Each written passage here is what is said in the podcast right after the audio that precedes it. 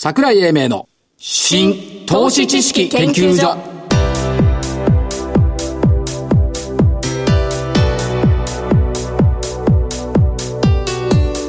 この番組は一般社団法人日本 IFA 協会の協力でお送りします。ごきげんよう。新投資研究所所長の桜井英明です。そしてコメンテーター日本 IFA 協会理事長正木明夫さんです。はい、日本 IFA 協会の正木です。よろしくお願いします。お願いします。に強いですね、桜井さん。何が？マーケット。日経金株価は反発。発。下がると思えば上がる。し上がると思えば下がる、日経金95円高2万1551円、もうなんか言いなりになってるっていうかさ。お、言いなり？米予想通り？米中閣僚協議ばっかり相手にしてさ右往左往という感じじゃないですか。そこか。ニューヨーク・タイムズだとかさ、ブルームバーグだとかさ、いろんな報道に一喜一憂しているのが今とはい。いうところですね。えっ、と、東証中売買代金概算1兆8158億円。はい。値上がり銘柄数が595、はい。値下がりが1458でした。昨日はマイナス130円ぐらいで、値上がり銘柄数の多かったですよね。そうなんですよ。でしょ？裏腹な展開みたいなところがありますけども、はいまあノーベル賞取れてね、強かったですね。科学賞、まあ何年も候補に上がっていましたけども、リチウムイオン電池、今日あと1時間ちょっとすると、2時間もすると、ノーベル文学賞、はい。2年分の受賞者発表。2年分ですか去年なかったの。だああ。まあ面白いな。でもあれですよね、旭化成っていう企業がこう出てきて、はいオールドファッションの日本の化学産業が、何、天孫降臨みたいなね、なるほど。感じですね。天孫降臨。降臨した格好。は結局ね、分かったことは日本の部材と技術がないと世界は動かないうん、うん。まあ、半導体の復活水素なんかは夏に実証されましたけども、はいこれまたね、リチウムイオン電池でも確認できたとはい。いうことではないでしょうか。うん、だと思いますね。ということですね。で今日ね、調べ物してましてね、お、何を調べたんですか？一つはね、ジャスダックとマザーズの時価総額ランキングっていうのを見てみた。ジャスダックとマザーズマザーズ？おジャスダックで一番大きいのがね、マクドナルドなの。ああ、まあ、はいはいはい。7379億円。ワークマンが6834億円。ワークマン倍ぐらいになったですね。ハーモニックドライブシステムズ4400億円。あとは、東映アニメが2000億とかね。結構何千億単位ってあるのね。ああ、はい。それからマザーズ、メルカリ3600億。サンバイオ2200億。創生1800億。マザーズのバイオがうわっと動くと時価総額こんだけ増えるそういうことですな。っていうことでしょうか。もう一個調べたのがね、はい株主数。ほうほうほうほ日本の企業で一番株主が多い会社はどこだと思いますか、う。時価数、え？日本の企業で、うん、東証一部、二部、ジャスダック、マザ企業でーズ。多いとすれば、えー株主数。はい。個人とは限らない。うん、株主数。株主数。し時価総額一番大きいところじゃないですか？トヨタだと思うでしょう。あるいは電力？みずほ。あ、銀行。うん、みずほが101万人。はい。から、第一生命79万人。うんうん。まあ、第一生命はわかりますよ日ね。本郵政74万人。で、意外なのがイオン69万人。だから、株主数と時価総額はこれ一致しないよ。なるほど。株主数ではね。そう。で、NTT が66万人ですよ。ソニーが44万人。あと、東証一部以外で見ていくとね、サイバーダイン8万6千人とかね。はいはい。あと、バイオが多いんだよね。メディネット4万6千人、アンジス4万6千人、オンコセラピー3万7千人、リプロセル3万7千人。時価総額をはい株主数で割りゃ、なんか出てきますね。まあ、平均保有株数は出てくるんですけども、だから結構時価総額っていうので見てるとね、いろいろあるなっていうのが感じたところではあります。IR に使えますね。うん、確かにね。ですよね、はい個人株主数が増えただけとかっていうんじゃなくて IR の担当者はこの辺のところをずっと見てですね、はいえー企業のオーナーに、えー愚信したらいいかもしれないですね、うん、なんか、ま、負けてる時は時間引き延ばすよね。おっしゃる通りでございますなるべくならもうちょっと先週の長く増産銘柄、パンパシフィックインターナショナルホールディングスドンキホーテ。やるんですか？やりますよ。1752円から1691円×。はいたった1銘柄×よ。そうですよ私、2379ディップ、2587円から2601円、丸。丸東京大花工業4186、4150円から4200円、50円だけ上がって丸。ライトアップ6580、1326円から1440円、丸。丸は運輸期間9090、2717円から2776円、丸。はい。このマーケットの中で全丸。全丸。やっぱり大したもんだわ。あのね、水曜の夕方ね、英明 .tv ってやってるんだけど、はいはい昨日は先週6銘柄上げて全部丸。その前の週も5つ上げて全部丸。すごいね。降臨したね。降臨してますな。時々あるのよ、こういうこと。ただ、一番いい時はね、ストップ高ってのはストップ高までは来ない。いやいやいや。さて、じゃあ今日の銘柄、罰にならないようによろしくおいやいや、願いします。今日もね、罰の可能性はあります。ただし、何逃げようもう少し、違う違う違う。長い目で見たときに、こういう視点もありだなと思ったのは、はい昨日の日経さんに出てた花王のはい。沢田社長の言葉、はい。これがとてもあの中身があるなと思って、はい。ESG についてなんですよ。はい。できることを積み上げていては、社会の変化に追いついていかない企業は、はい。だから期間を持ってこれを突き抜ける必要があると。で、そのために、えー、花王が何をするかっていうと、はい。えー、綺麗ライフスタイルプランっていうのを、長期戦略を作って、はい。それを実行するプロセスとして、あの、エアインフィルムボトルっていう、新しいボトルを開発した。で、これで、プラスチックの使用量が6分の1になる。こういうふうなね、長期ビジョンを持った会社っていうのは、非常に注目しておく必要があるというふうに私は思いまして、4452、顔。あのさ、はい理想論はわかる。いや、理想論でいいんです、私は。一週間という時間軸のもとでももう考えてください、ね。僕は時間軸ばっかりで考えてない。えーっと、じゃあ私、2362夢新。はい。あ、これ時間軸じゃない？いやー、これね、よく見てたらね、時価総額700億円だよ。はい。株主数3万円、3万人だよ。うん。売上今期見通し500億だよ。すごくなったね、夢新っつうのもね。おー。と思って夢新ね。はいそれから3694のオプティム。オプティム。佐賀大学出身の、はい今ドローンとかやってますけども、はいえードローン農薬の絡み、ドローンはやっぱり出てくると思うのと、これね、見るた、見るときにね、信用売り算が48万株。はい。信用改ざんが25万株。おお逆転してる。売り帳。売り帳。貸借倍率でいくと0.18倍。はい逆比部5世。うん。これね、ヤマシンフィルターが最近上がってきてるんですけど。ですねこれもね、逆比部ついてからね、ええやっぱ上がってきてるんですよ。で、あの、お時間ありましたら、信用取引残と貸借残とはい。はい。違いがあるということをお調べいただくとよくわかると思います。まだ知らない、ご存知ない方もかなりいらっしゃいま意すね。外とね、知ってるようで知らない？そうですね。それからもう一個は 3559p バンド .com。お先々週言った時1219円でした。はいえー、1対2の分割をして換算すると600等円。はい昨日900円台つけてきた。つけましたね。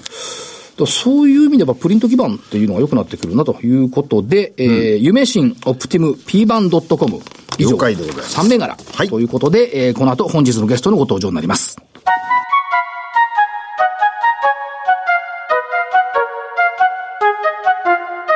桜井英明の新投資知識研究所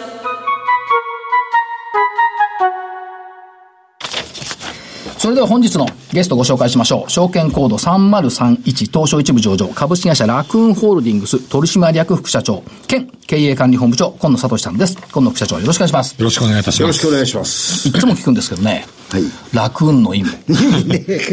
これがね、私もね、どういう意味かと思ったんです。まあ、楽の楽運かなと思ったんですよ。違うんだね。違うんですね。何の意味もない。はい、そうですね。ということあの、覚えていただきやすい名前。本当ですか？いや、あの、本当なんです。本当なんですよ。で、えーっと、9月の5日、1ヶ月ほど前になりますが、えー、第一四半期の決算発表いた、されました。はい売上高で22%増、はい営業利益で31%増ということですが、増収増益、背景はどのあたりにあったと見てよろしいんでしょうか？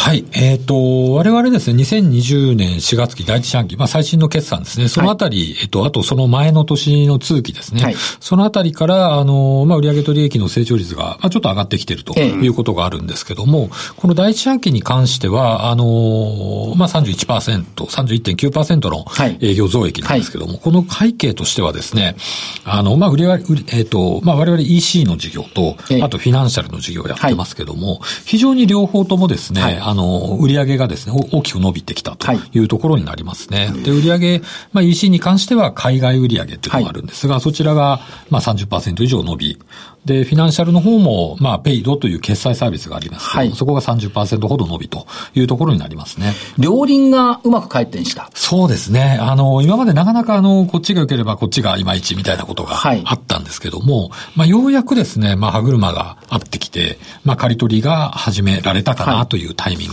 グではありますね。これ e コマースの方で、あのー主力順位でいくとスーパーデリバリー。はい。という名称で終わりになってますけども、はいやっぱり会員さんが増加してきたっていうことでしょうか？そうですね。特にあの、海外のお客様なんですけども、はいまあ、あの、台湾だったり、香港だったり、アメリカだったりっていうところが中心になるんですけども、まあ、そういったところへの、まあ、プロモーションがうまくいって、はいか会員さんが増えて、まあ、我々のサイトから、まあ、よりたくさんの方に買っていただけるようになってきたというところですね。海外っていうことでいくと、お越境 EC になってきますけど、はいえー日本のメーカーが海外のバイヤーさんと無料でマッチングできる新プラン、カタログプラン。はい。これ聞いてきてるんですか？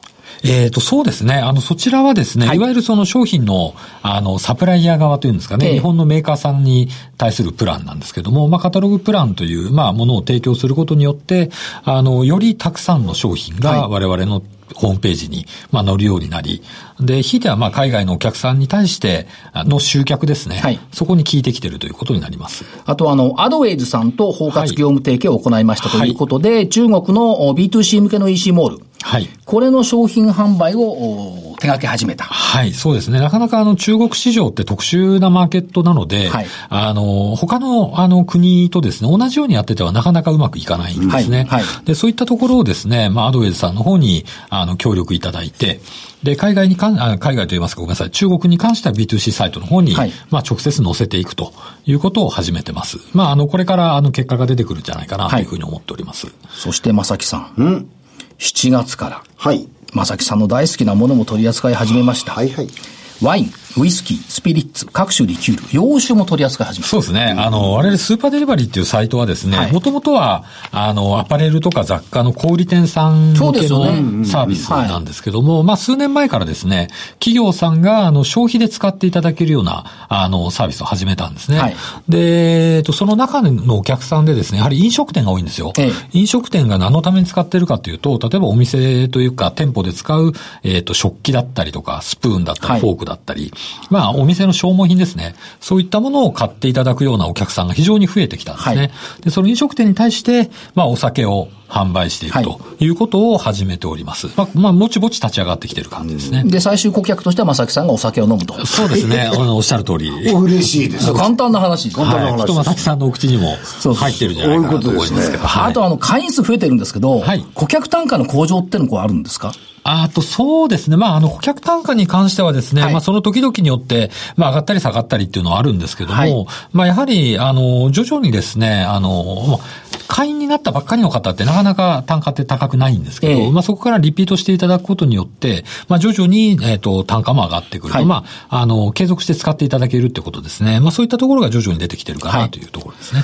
と、包括的に見ていくと、e コマース事業は順風満帆追い風という感じでしょうか？えっ、と、そうそうですね。そうですね。あの、はいそうですね。海外。そうでもなくて言うないやいやいやいや、あの、まあちょっとあの、その、例えば香港のデモとか、はい。まあそういった不安定要素は、あの、不安要素はあるんですけども、ええ。ただ全体的に、あの、他の国が増えてきたりとか、はい。まあそういったところがありますので、あの、基本的には今の、この第一四半期30%ぐらいの増、増、えっと、売上増ですけど、はい。まあそのあたりは維持できるんじゃないかなというふうには踏んでおります。これしかしそのスーパーデリバリーの会員数がはい。13万6400店舗。はい。で、出店企業数1442社。はい。商品。これすごい。90万点。はい。これ100万点もうすぐ？もうすぐですね、あの、頑張って増やしたいと思います。ですよね。だってはい前期飛沫で約3万点ぐらい増えてるわけですから、はいもうちょっとすると100万もうちょっとですね、なんとか今期中に行くかないかないかなっていうところでしょうかね。はい。はい。だから、これはすごい100万点。ですよ。ミリオンデリバリー。そうですね。そして、えー副社長、力を込めてはい、おやりになってきた。はい。フィナンシャル事業。はたから見てるとそう見えたんですけど、えっと、あ、おっしゃる通りですよ。ええはい。間違ってないでしょ？間違ってないです。はい。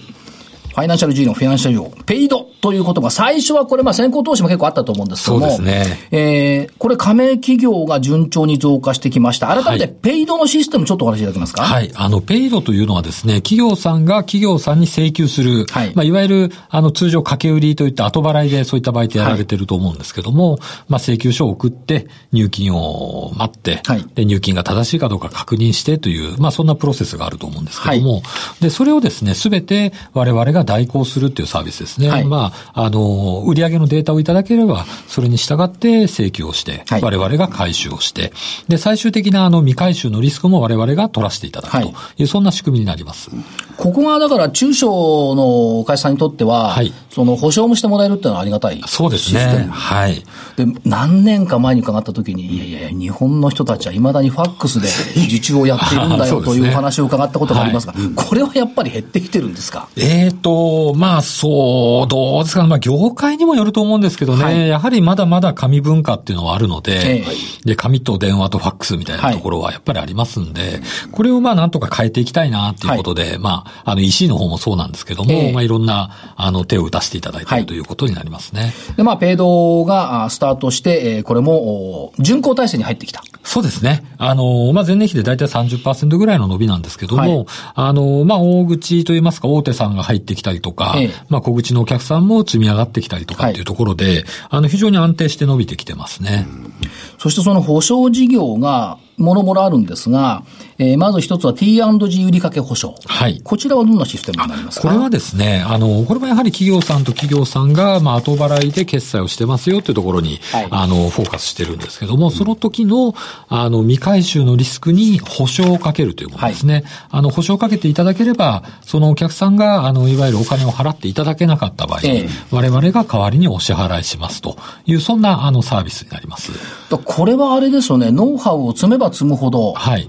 蓄積されて役に立つって感じですよね。そうですね。あの、我々も過去に何十万件という審査実績があるんですけども、はいそういった過去のデータを使い、で、かつそれをまあ我々、まあ AI を使ったりもしてるんですけども、はいそんな方法で、えっ、と、このお客さんには、まあこの保証先には、どれくらいの限度額で、はいあの、保証すれば全体で、全体で利益が取れるかみたいな、まあそういったことを計算してやってますので、データが増えれば増えるほど、あの、安定してきますね。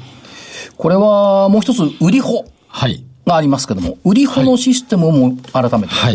これはですね、あの、はい。基本的には、あの、T&G 売掛保証と同じように、はい。あの、保証する、売掛金の保証をするというものなんですけども、これをですね、まあ、インターネットを使って、まあ、中小のお客様、ええ。今で言うと年商10億円未満のお客様だけに売ってるものなんですけども、まあ、インターネットだったり代理店なりを使って、あの、効率よく売っていくようなモデルですね。はい。はい。で、料金体系に関しても、あの、まあ、会費みたいな形ですね。ええ。例えば一番安いプランで言うと月に9800円払っていただければ、まあ、年間1000万円まで未回収を保証しますよとはいいう、そんな仕組みになります。これはどうでしょう、あの、会員さんにとってみ、会員さんですよね。会員さんにとってみると、その売掛保証と売り保があることによって、はい。ビジネスを守るっていうことと、はい。より積極的に出ていける売上アップにつながるっていう、そこのメリットがあるとそうですね。あの、やはり、こう、あの、例えば、えー、売りたい先があった時に、はい。でもそのお客さんが本当に支払い能力あるのかっていうのが、ええ。まあ、不安で、はい。というかよく見えなくて、ええ。で、結果としてこう、限度額を低めに設定しまう、してしまうとか、はい。あの、販売するのやめてしまうとかっていうことが、まあ、多々あるわけですけど、はいで、そのあたりですね、我々に、あの、まあ、丸投げしていただければ、はい我々が余震リスク取りますので、はいあとはまあ、先方が買うと言っても、言われ言ってもらえれば、はいあの、売っていただければ、はいあとお金のことは気にしないでくださいということで、まあ、攻めに使っていただけるということですね。御社が余震余震リスクを取るっていうことは、はいこれ、また、あの、地域金融機関との業務提携も進んでるじゃないですか。はい。だから、プロレベルですよね。ああの、そうですね。あの、でしょ、まあお金を、はい余震という意味では、はいプロのレベルと一緒にやってることですね。そうですね。あの、やはりですね、地域の金融機関さんといいますか、あの、これ、あの、地銀さんとか第二地銀さんなんですけども、まあ、地銀さんとか第二地銀さんって、あの、例えば、あの、非常にちっちゃいお客さんと取引されてますけど、ええただ、あの、それでも本当にできたばっかりの、あの、個人事業主さんとか、ええまあ、そういったところに対する余震ってなかなか難しいんですね。だってデータがないですもんね。そうですね。ええそれを我々が保管させていただいたりとかっていうことはやらせていただいてますね。そう、ということは、あの、アップフロントでのその余震保証を御社にやってもらうと、はい伸びてきたときに、はい今度は地域の金融機関がさらに応援してくれる。そうですね。そういったことはできますね。という可能性も出てくる、ということですね。より効率の良い広告媒体を模索しながらっていう。はい。これやり始めてるそうですね。あの、これはですね、これからなんですけどこれから。はい。あの、やっぱりフィナンシャル事業というのはですね、まあ、フィンテックっていう言葉がありますけど、はい、比較的新しい分野なんですね。えー、で、あの、例えばそのペイドにしても、売掛保証にしても、あの、昔からある、いわゆる掛け売りを、あの、インターネットだったり、金融のテクノロジーを使って効率化するというビジネスですけども、はい、そういったことができるということが、まだまだ、こう、世の中に知れ渡っていないので、えー、やはりその知名度向上というか、まあ、そういったサービスが世の中に存在してますよということをもう知っていただく。ために、あの、まあ、広告費というのをある程度使っていただく、はい、使っていこうかなという方針ですね。ええ、なるほど。で、もう一つ、あの、家賃保証のところ、これ事業用の家賃保証に、はい、えっ、と、もう一つアレモが加わってきました、ね、はい。これはやっぱり伸びてきてるってことでしょうか？そうですね。あの、事業用家賃保証っていうのはですね、あの、事業者さん、まあ、あの、会社さんですね、が、はい、あの、事務所を借りるとかお店を借りる時の、ええ、あの、家賃の支払いを、まあ、オーナーさんに対して保証するもので、はい、これはもう数年前から、あの、売掛保証の、あの、ノウハウを使ってやってるんですけども、はい、で、これに加えてですね、あの、一般の、あの、方が家を借りる時の家賃の保証も、はい、あの、まあ、アレモという会社をですね、はい。まあ、昨年の12月に、いわゆる子会社化をさせていただいて、始めたということになりますね。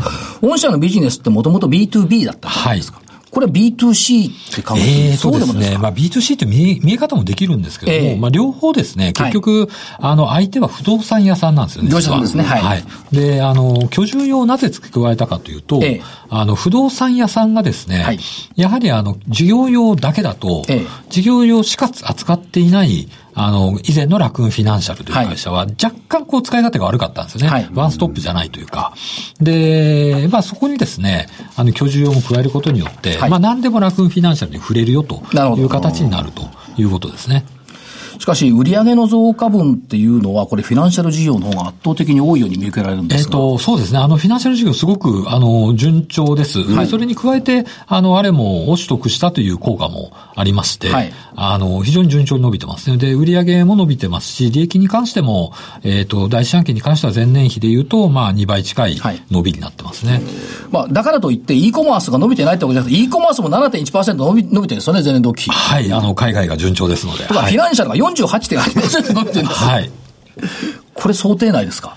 ええと、まあ、あの、想定より、まあ、若干良かったかなというところでしょうかね。はい、で、かつ、その、はい、コストも削減というか、はい、どんどんどんどん減らすというか、うまい具合にやってきてるじゃないですか。そうですね。それは業績良くなってきますね。ありがとうございます。うん、はい。まあ我々、あの、人の会社をですね、はい、効率化するっていうことが我々の使命だと思ってますんで、はい、まあそんな会社が、あの、自分の会社もやっぱり効率化しないと、ええ、あの、当然いけませんので、はい、あの、我々自身もですね、あの、まあ何でもかんでも節約しようって話ではないんですけど、はい、まあそこは IT の力だったり、システムの力というものを使って、あの、効率化していってますね。はい、ここの、そのフィナンシャル事業のところって、はい、えー、フィン、先ほどありました、フィンテックど真ん中のような気がするんですが、はい、どう、どうでしょうか？えっ、ー、と、あの、まあ、フィンテックの定義っていろい。ろ言われるんですけども、はい、もちろん仮想通貨みたいなものも典型だと思うんですけど、えー、やはりまあ、IT と金融のノウハウですね。はい、あの、もともとあの、全然違うところにあった二つのノウハウを、えー、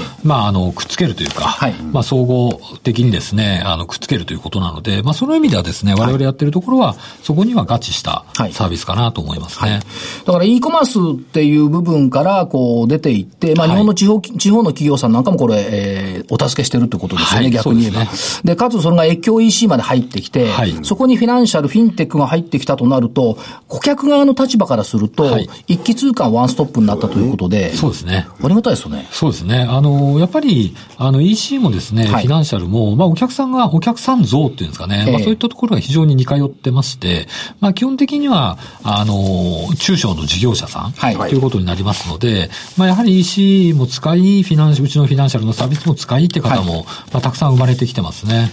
これどうなんですか？そういうクライアントさんから、はい、ラクーンさんのラクーンってどういう意味なのよという質問はないもんなんですよ。まあ、たまにあの聞かれたりとかですね。ありますよね。あの、楽になるから楽なのとか聞かれたりとかですね。まあそういうふうに思っていただいている方は非常に多いですけどね。まああながち間違ってないなあながち間違ってないそういう気もしますけど。これマーケティングの部分って、はい、あの、御社に全部やっていただけるわけじゃないですか。そうですね。それ考えたら楽運だよね。そう、楽ですよ。楽なんですよ。いや、何言うそれだけじゃないよ。だって、いやわかりますあのね、お金のところって、やっぱり今まで個人商店さんとか結構大変だったと思うんです、よ。大変だったと思いますね。やっぱりあの、お店なりちっちゃい会社を始めたばっかりって、はいあの、最初から賭けでは物買えないんですよね、ええ通常。先にはお金払わされたりとか、まあそういったところがあるんですけど、まあ我々のサービス使っていただければですね、まあ最初から後払いで物が買えたりとか、っていうことが起きてきますね。そういった意味では、スタートアップを応援する？そうですね。はい。スタートアップとかっこいいんだけど、開業直後を応援する？あの、まあ似たような言葉ですけど、だいぶ響き違いだからますよね、スタートアップっていうとね、でもそうなんですよ。そうですよ。まあ同じ意味ですけどね、本当は。しかもですよ、その、えー売り先、資金面、やってくれるわけでしょ？はい。あの、やっぱり、あの、後払いで良くなるので、やっぱり資金繰りは随分楽になる。楽になりますね。ねはい。だからいろいろ拡大基調もできてくる。それが、だから、日本全国津々浦々に、そういうメーカーさんだとかが、はい。やっぱり、ここ数年助かってる会社多いですよね。そうですね。あの、便利に使っていただいていると思ってます。よねはい。まましてや、この人たちってたくさんあるわけじゃないですか。あの本当に数えきれない全国ですね。見ただけでもね。はい。だからニーズがあるから、やっぱり業績もついてくると。はい。こういうことですよね。はい。ということで、えー、副社長から投資家さんにメッセージを頂戴できればありがたいんですが。はい。えっ、と、ようやくですね、我々の、まあ、業績面と、あと、まあ、業績面ですね、っていうのも、ようやく、あの、上向いてきたというか、まあ、ずっと、あの、先行投資が続いてきたんですけども、ようやく、こう、芽が出てきたなっていうタイミングでもありますので、ぜひですね、我々のことを、まあ、調べていただき、あの、ご注目いただければな、というふうに思っております。よろしくお願いいたします。ありがとうございますありが。とうございます。えー本日のゲスト、証券コード3031、東証一部上場、株式会社ラクーンホールディングス、取締役副副社長兼経営管理本部長、今野聡さんでした。今野副社長、ありがとうございました。ありがとうございました。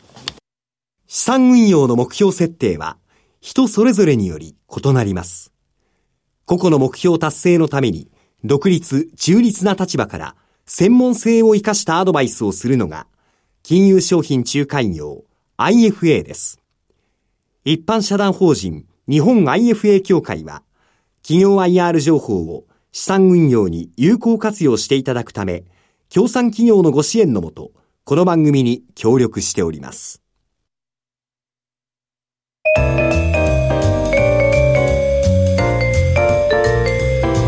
桜井英明の新投資知識研究所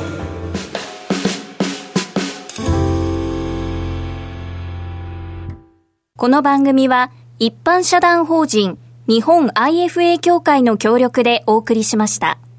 なお、この番組は投資、その他の行動を勧誘するものではありません。投資にかかる最終決定はご自身の判断で行っていただきますようお願いいたします。やっぱり一つの会社をずっと見てくるとね、変化がわかるですねっていうのがありますよね。そこで、えっ、と、お知らせです。はい。全国の皆様に、全国の皆さん。現行は東北町って書いてあるけど、全国の皆様に無料投資セミナーのお知らせです。えー11月2日土曜日、TKP 仙台カンファレンスセンターで、ラジオ日経ジャパンツアー IR& 桜井英明株式公演 in 仙台を開催します。